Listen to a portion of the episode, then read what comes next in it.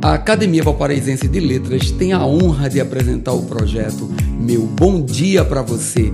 Que tal tomar aquele café e permitir nossa entrada na sua casa para começar o seu dia com dois dedos de prosa?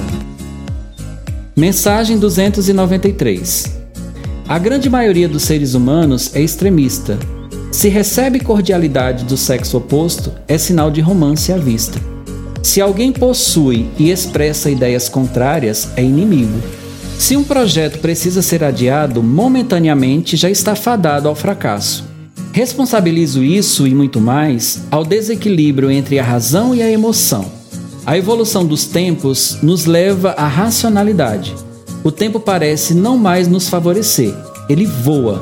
Perdê-lo remoendo o que poderia ser ou cis faz-nos reféns das preocupações e estagnamos como fracassados. Reagir e encarar seus medos com racionalidade torna-se vital. Autocontrole, novo dia, seja positivo, siga e busque outras saídas. Meu bom dia para você